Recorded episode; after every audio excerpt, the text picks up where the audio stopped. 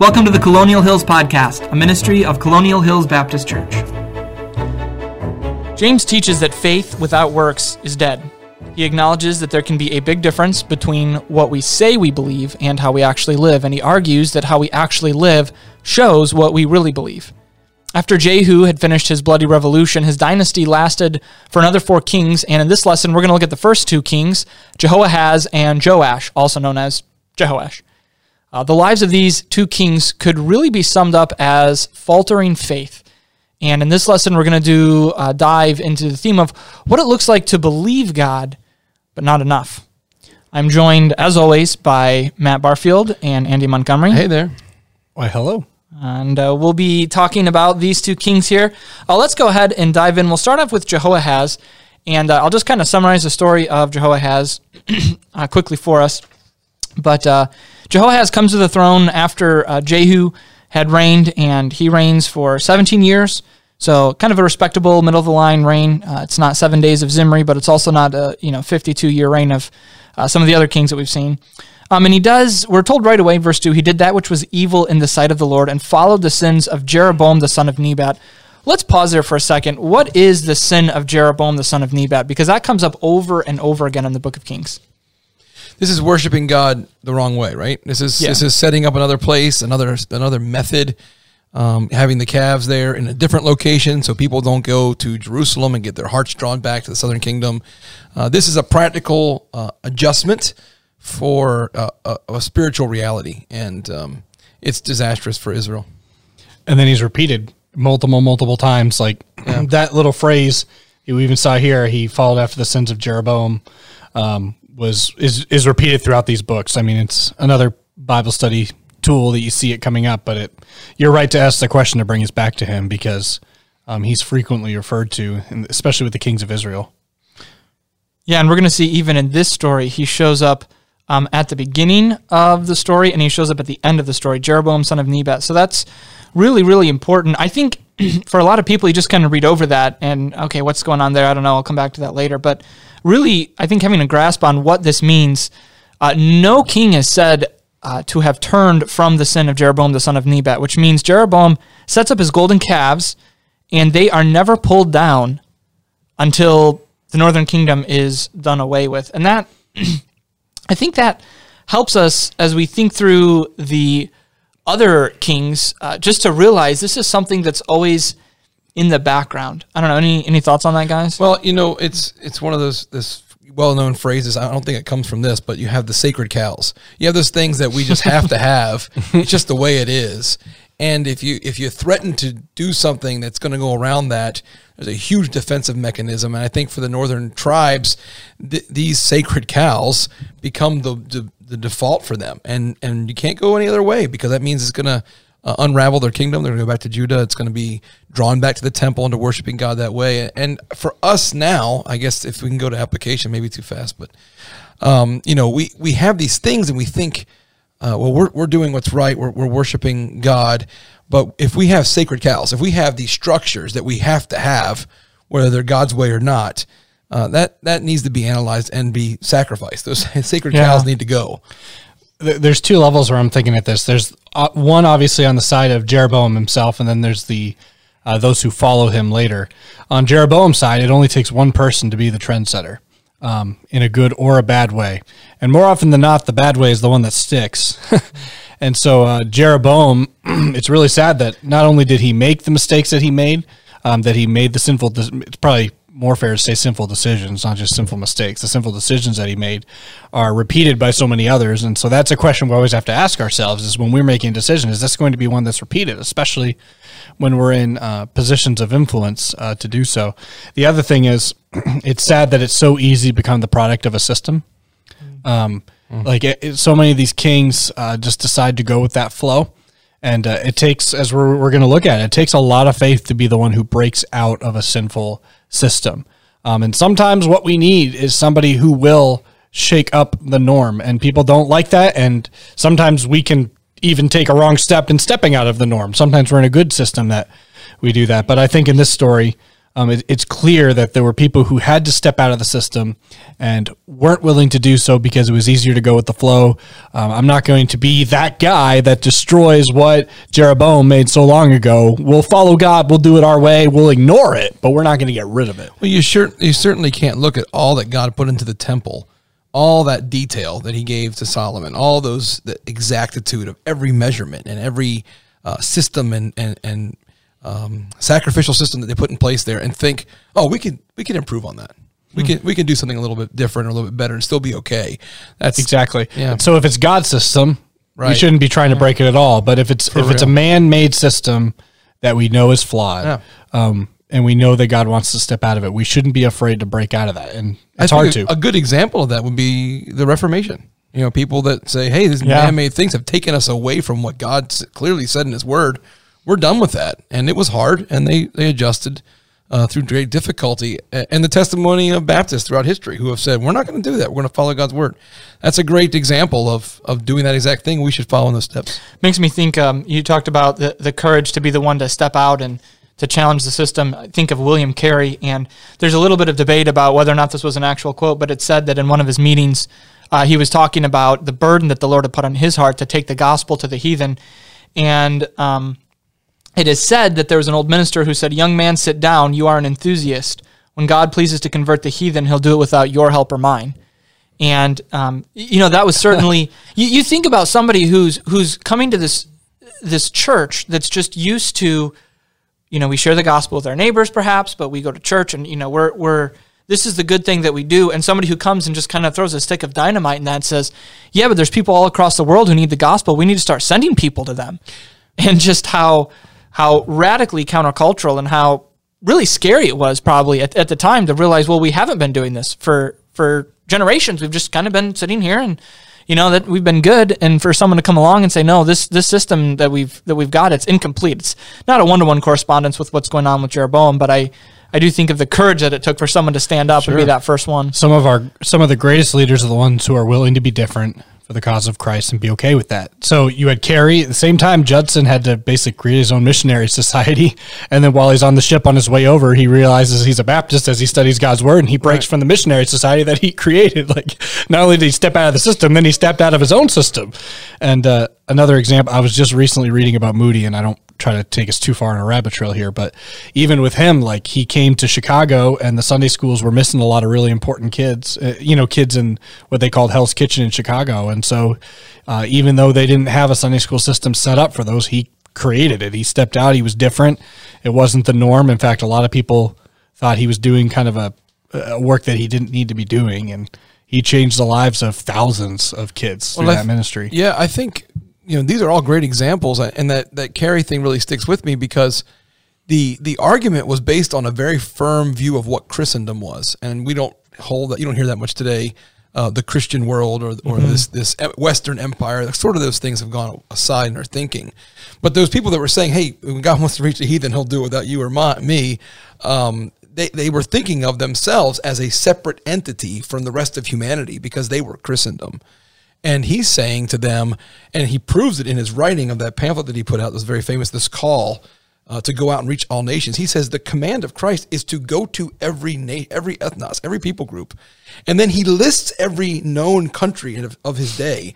And if you see the document, it's pretty awesome to think he hmm. did that without Google or anything like that. Hmm. and he writes down, he goes to ship captains, he, he goes to government officials, he gets all these all this information. It has population, it has the religion, it has whether they have any churches there or any Bible translated in those languages. It's very extensive the work he did in that very early stage because he took seriously the basic command go to every ethnos. And i think when you look at things like a golden calf or, or these alternative ways of, uh, of worship that jeroboam came up with and that these kings of the north followed and the things that we're facing today we got to be able to go back to scripture and say can i show this with scripture? And we need that often to go back and refresh that and say can i relate this to scripture? Am i following faith that came by the word of god hearing the word of god? Yeah.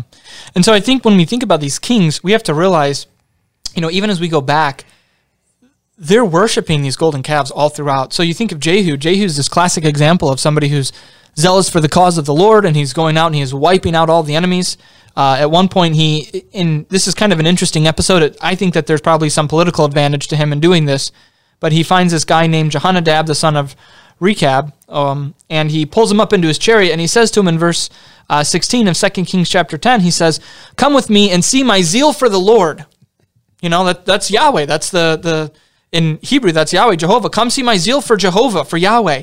So they made him ride in his chariot. And when he came to Samaria, he slew all that remained unto Ahab in Samaria. And you read a statement like that, and you're like, man, this guy's really bought on. And then you read at the end of his life, but he did not turn from the sins of Jeroboam. Like, what's the sin of Jeroboam? Well, he was zealous for the Lord, but he was still worshiping the golden calves in Dan and Bethel. And so um, I think it's helpful as we're reading these stories just to have that in the back of our minds because uh, as we're going to see, both of these kings continue in that sin, and yet uh, it's it gets complicated because they they seek the Lord's help and they both get it. And so, how do we? And we'll talk about that a little bit more. Uh, how do we process that? That there are these people who are worshiping golden calves that are supposed to represent the Lord in direct contradiction to the second command, and yet God God helps them. So uh, let's uh, well, actually, let's just go ahead and, and talk about that. We'll I'll just read 2 Kings 13, just a couple of these verses here. It says, And the anger of the Lord was kindled against Israel, and he delivered him into the hand of uh, Hazael, king of Syria, and into the hand of Benhadad, the son of Hazael, all their days. And Jehoahaz besought the Lord, and the Lord hearkened unto him, for he saw the oppression of Israel, because the king of Syria oppressed them. And the Lord gave Israel a savior, so that they went out from under the hand of the Syrians, and the children of Israel dwelt in their tents as before times. Nevertheless, they departed not from the sins of the house of Jeroboam, who made Israel to sin, but walked therein, and there remained the grove also in Samaria. So, how do we how do we process this? We have a king who continues in his sin and yet calls out to God for mercy and is shown mercy. I think we're given an answer for why God did that near the end of the chapter um, in verse 23 of 2 Kings 13, and the Lord was gracious unto them and had compassion on them and had respect unto them.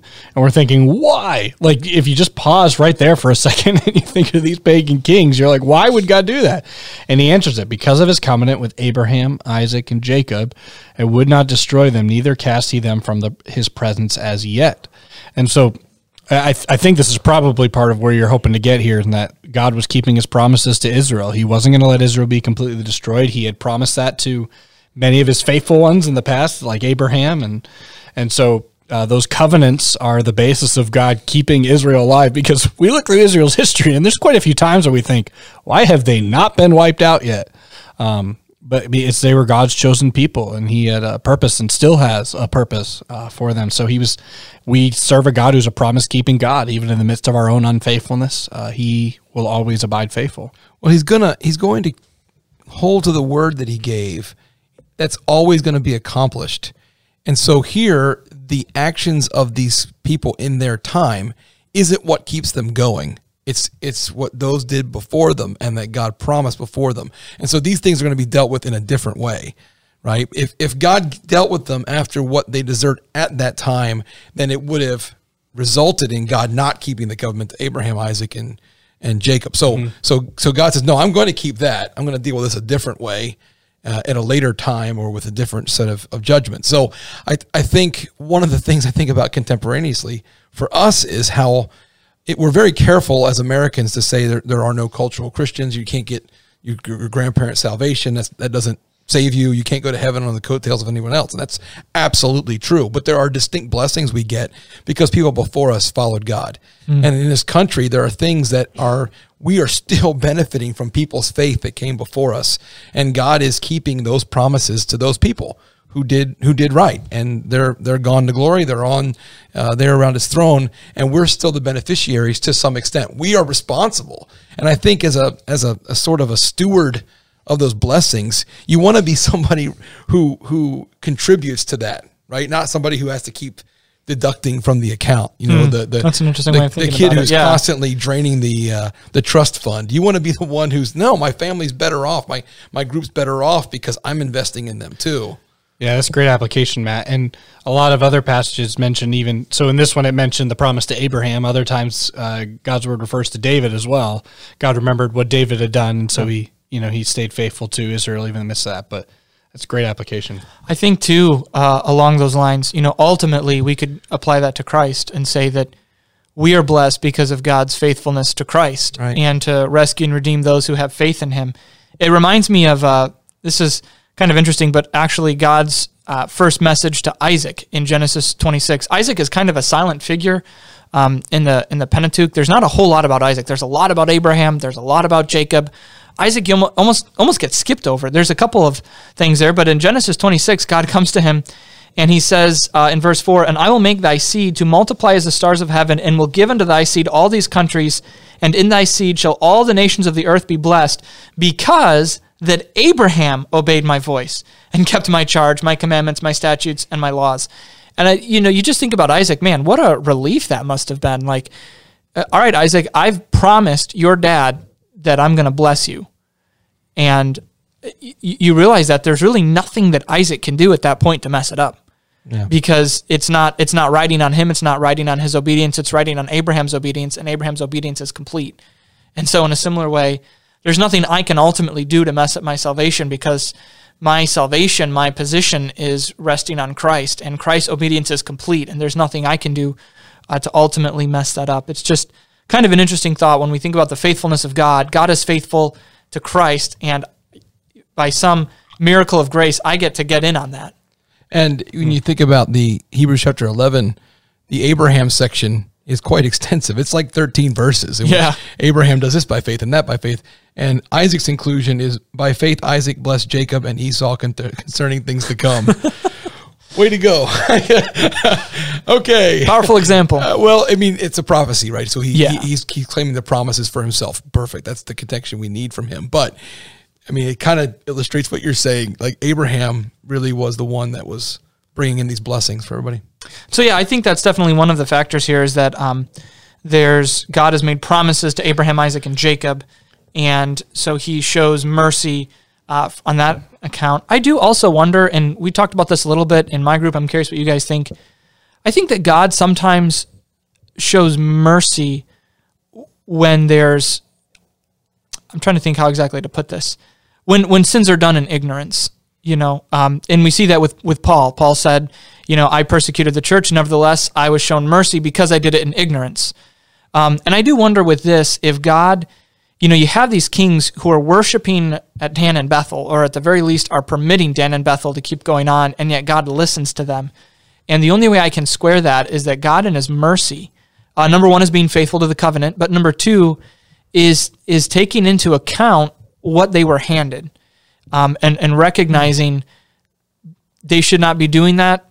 At the same time, their father and their grandfather and their great grandfather before them, this is all that they've known.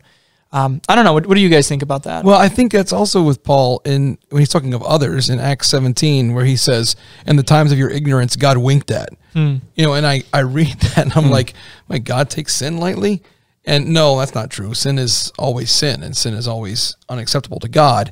Uh, but I think it's I think it's similar to what you're saying. He's taking into account all that's going on, realizing what it's about to come with the gospel being presented to them, and and then you know it's a different scenario now that they have this this gospel truth. Uh, It's an interesting point that you bring up, Ben, because I mean, it it is true that in God's word, there are levels of accountability that we're responsible for. You know, unto whom much is given, of him shall much more be required.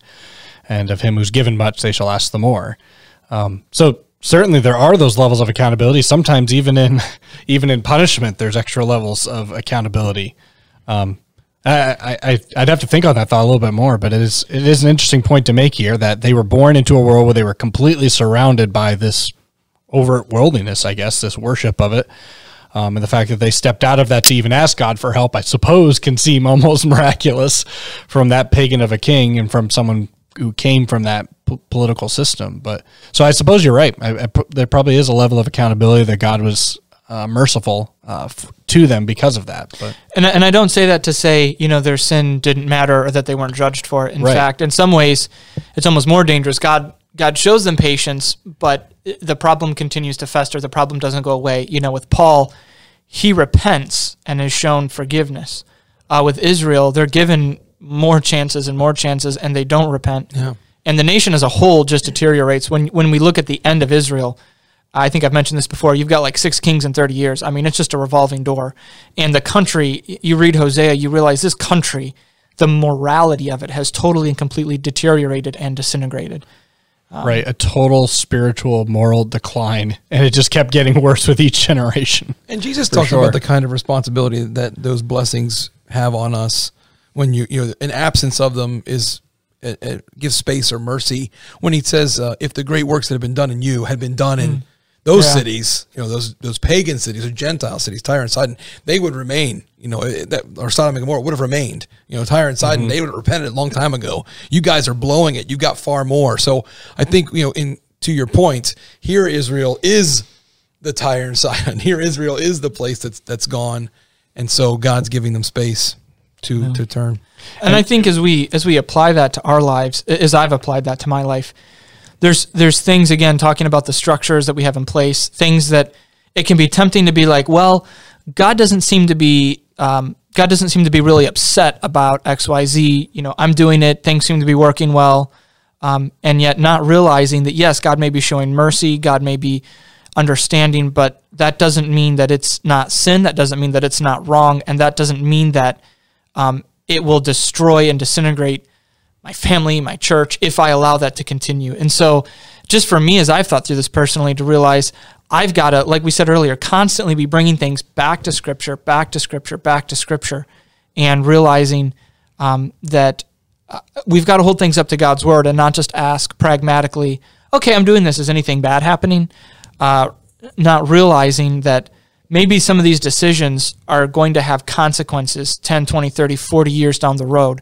And yes, God is still going to accept my worship today and He's still going to uh, bless me today. But uh, this thing that I'm doing, if it's against God, if it's against His word, there will be consequences down the line. Like I can't keep doing it perpetually and it be all right.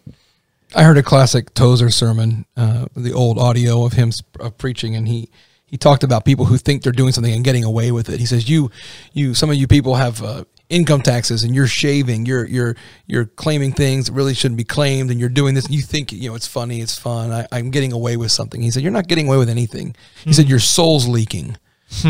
and uh, you know you're that's quite a powerful thing to say and it'd be, t- it'd be terrible to think of um, us losing our ministry opportunities the candlestick going somewhere else because Yeah. we weren't you know responding correctly to the chastening to the call to repent to the to the command to come back to what the lord has called us to which is the life of christ here on this earth It might be a worthwhile uh, thing for us to do to just step back sometimes and look at the level of investment we've had in our own lives. You know, look at those who have taught us God's word, look at the opportunities we've had, and step back and, in light of all the things we've been given, what are we doing with it? Right. Um, you know, so many of us have grown up with such great Christian influences, both family wise and in our churches and in the, you know, so we have a lot more ability to sit down and open God's word and understand what it's talking about. We have more of a framework to work from um, than someone who has been even newly saved and is learning all that for the first time. So there's, yeah, there's a level of accountability that we definitely should remind ourselves of and maybe insert a little bit of the fear of the Lord in our hearts. amen Well, um, we were not planning on taking that much time talking through Jehoahaz, but that was a. I, I felt like that was a really helpful conversation, and um, again, themes that are coming up repeatedly, especially Jeroboam. So I felt like that was good to touch on. Uh, as we were talking about this before, we were all really excited to talk about Joash, and so let's go ahead and talk about Joash in the in the last few minutes that we have. This is a cool story. I've preached from this story. I know Matt said that he's preached from this story. It's a it's a really gripping illustration of somebody who believes God, kind of, and uh, what happens when we believe God, kind of. So I do a lot of the talking. Matt, you said you've preached to this. Why don't you give us a brief rundown of the story? Well, in this situation, the king comes in to Elisha, who's dying, and uh, you know expresses his remorse that that's happening, and, and sees the greatness of Israel, the, the light of Israel fading to a certain degree, and Elisha turns it back to him and and wants him to take a step of faith, and and you know a lot we can say about this. So so the king goes out and and uh, Elisha says, "This is the bow of God's deliverance from Syria. Shoot!" And he shoots, and uh, Elisha pronounces that that blessing, and then he says, "Now now hit the ground, shoot the ground." And he shoots three times, and he stops. And Elisha gets very very upset with him. And they said, You should have smitten the ground five or six times, whatever the number was, uh, more times than what you did, because then you would have defeated Syria until you consumed them. But now you only defeat them three times. Yeah. So as we look at that story and we just kind of uh, process what's going on there, why does Elisha get so upset at Joash? So I think your notes were helpful in this way. I think there's a somewhat of an understanding that he knew when he was shooting into the ground that he was that it was a metaphor to some extent. Like he knew when he was shooting against the ground that he was um, going. It, it was it was the level of punishment that was going to be laid out against their enemies. Like I think he understood that, or else Elisha might would not have gotten that upset at him for it. Um, and I guess really, as I'm looking at it and thinking about it, and especially in the context of discussion of where's this king's faith, um, I think we all have a line where we think that God could, you know, God can do it up to this. And we don't always trust God to step past that line. Like Yeah. the the concept of God being able to do exceeding abundantly above all that we could ever ask or think. Now sometimes we just don't even ask and we forget to even put that line there. But sometimes it just it's almost subconsciously we have a line that we think it'd be really cool if God did this, but I don't imagine he's going to go further than that. And God wants us to wish greatly of him. Um, the song "Come My Soul with Every Care," I love that song. It Yeah. says, "Come my soul with every care." Jesus loves to answer prayer. He Himself bids you to pray and will never turn away. It says, "You are coming to a King." Large, Large petitions, petitions. with you bring. That's awesome. For His grace and power are such none can ever ask too much. That's awesome. And uh, and sometimes we're just not willing to ask too much of God. I think there's a little bit of a switch here. I, I agree with everything you said there, and it's that is a very powerful and practical thing. I think the the king comes in, and I'm not sure if he's sincere when he says, "My father, my father, the chariots of Israel and the horsemen thereof." Maybe he is. Maybe he's just grandstanding. I don't know about that. Hmm. But Elisha says, "You take the bow." Right? Elisha's in his bed, so Elisha puts that. He says, "You're the you're the focal point of focal point." The king says, "You're the focal point of Israel's power." And he goes, "Oh, here, take the artillery, take the bow." Right? That's the ancient mm-hmm. artillery. Yeah. And so you take the bow, you hold it in your hand. And I think, I think what Joash needed to realize was that he was the steward of the promise. God told Israel, "I promise you," Deuteronomy one, you're going to go, or Deuteronomy rather, and and Joshua one as well. You're going to get all the land up to the Euphrates River right? He's the steward of that thing as the king, as the leader. And Elisha's sort of the, I don't want to get too far in the weeds there, but Elisha's the spiritual heart. It's sort of like you got the temple, then you build the wall later. You know, you got to build the mm-hmm. temple first, you got to Yeah. build the wall around it. You got to have Elisha, you have to have that spiritual truth, and then you need to have somebody extending the borders to the promise, the fullness of the promise. And what's amazing about this is that Joash stops if he had done that, then our Bible maps would have this wonderful hard line. They actually got what God promised them. They would have actually gotten the land all the way to the Euphrates River instead of what's disappointingly written in our Bible maps, you know, the area underneath Solomon's economic control. Right? Yeah. They never they never actually got there. In Joshua chapter 1, God clearly tells them where your sole of your foot goes. They were supposed to walk they were supposed to go get it. They were supposed to claim it. It was supposed to be conquest. And here is a window. I don't know if it was the last window. It turned out to be. Uh, this was the opportunity to do this thing. And Elisha gets that. And and Joash doesn't. Joash doesn't say, I'm the steward of this promise. And the way the way I preach it is Christ has clearly told us to go and teach all nations. And we say, well, we're going to do this. We're going to we're going to smite three times. We're going to support missionaries, and we're going to take short term trips, and we're going to do some things to try to help people. And that's not bad. I mean, it wasn't bad that they beat Syria three times. That was good. That was a great thing. But it's not stewarding the promise. It's not keeping that in your mind that God has me here to do this thing. And and so how does it work out for missions? It works out for missions in a, in many different ways. But one simple way is God has us to reach all nations. Hey, that guy looks like he's from a nation. And I'm consumed with that, right? Like, I, I mean, me personally, but uh, we all can be consumed with that. Like, oh, I have an opportunity to take a business trip to, as as uh, one of our church members did, to Hong Kong.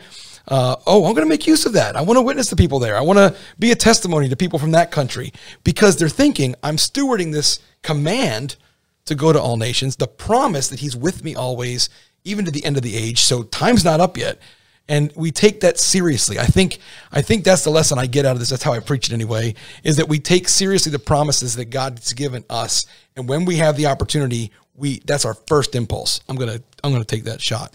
Yeah, I think I'm going back to what Andy said about uh, assuming.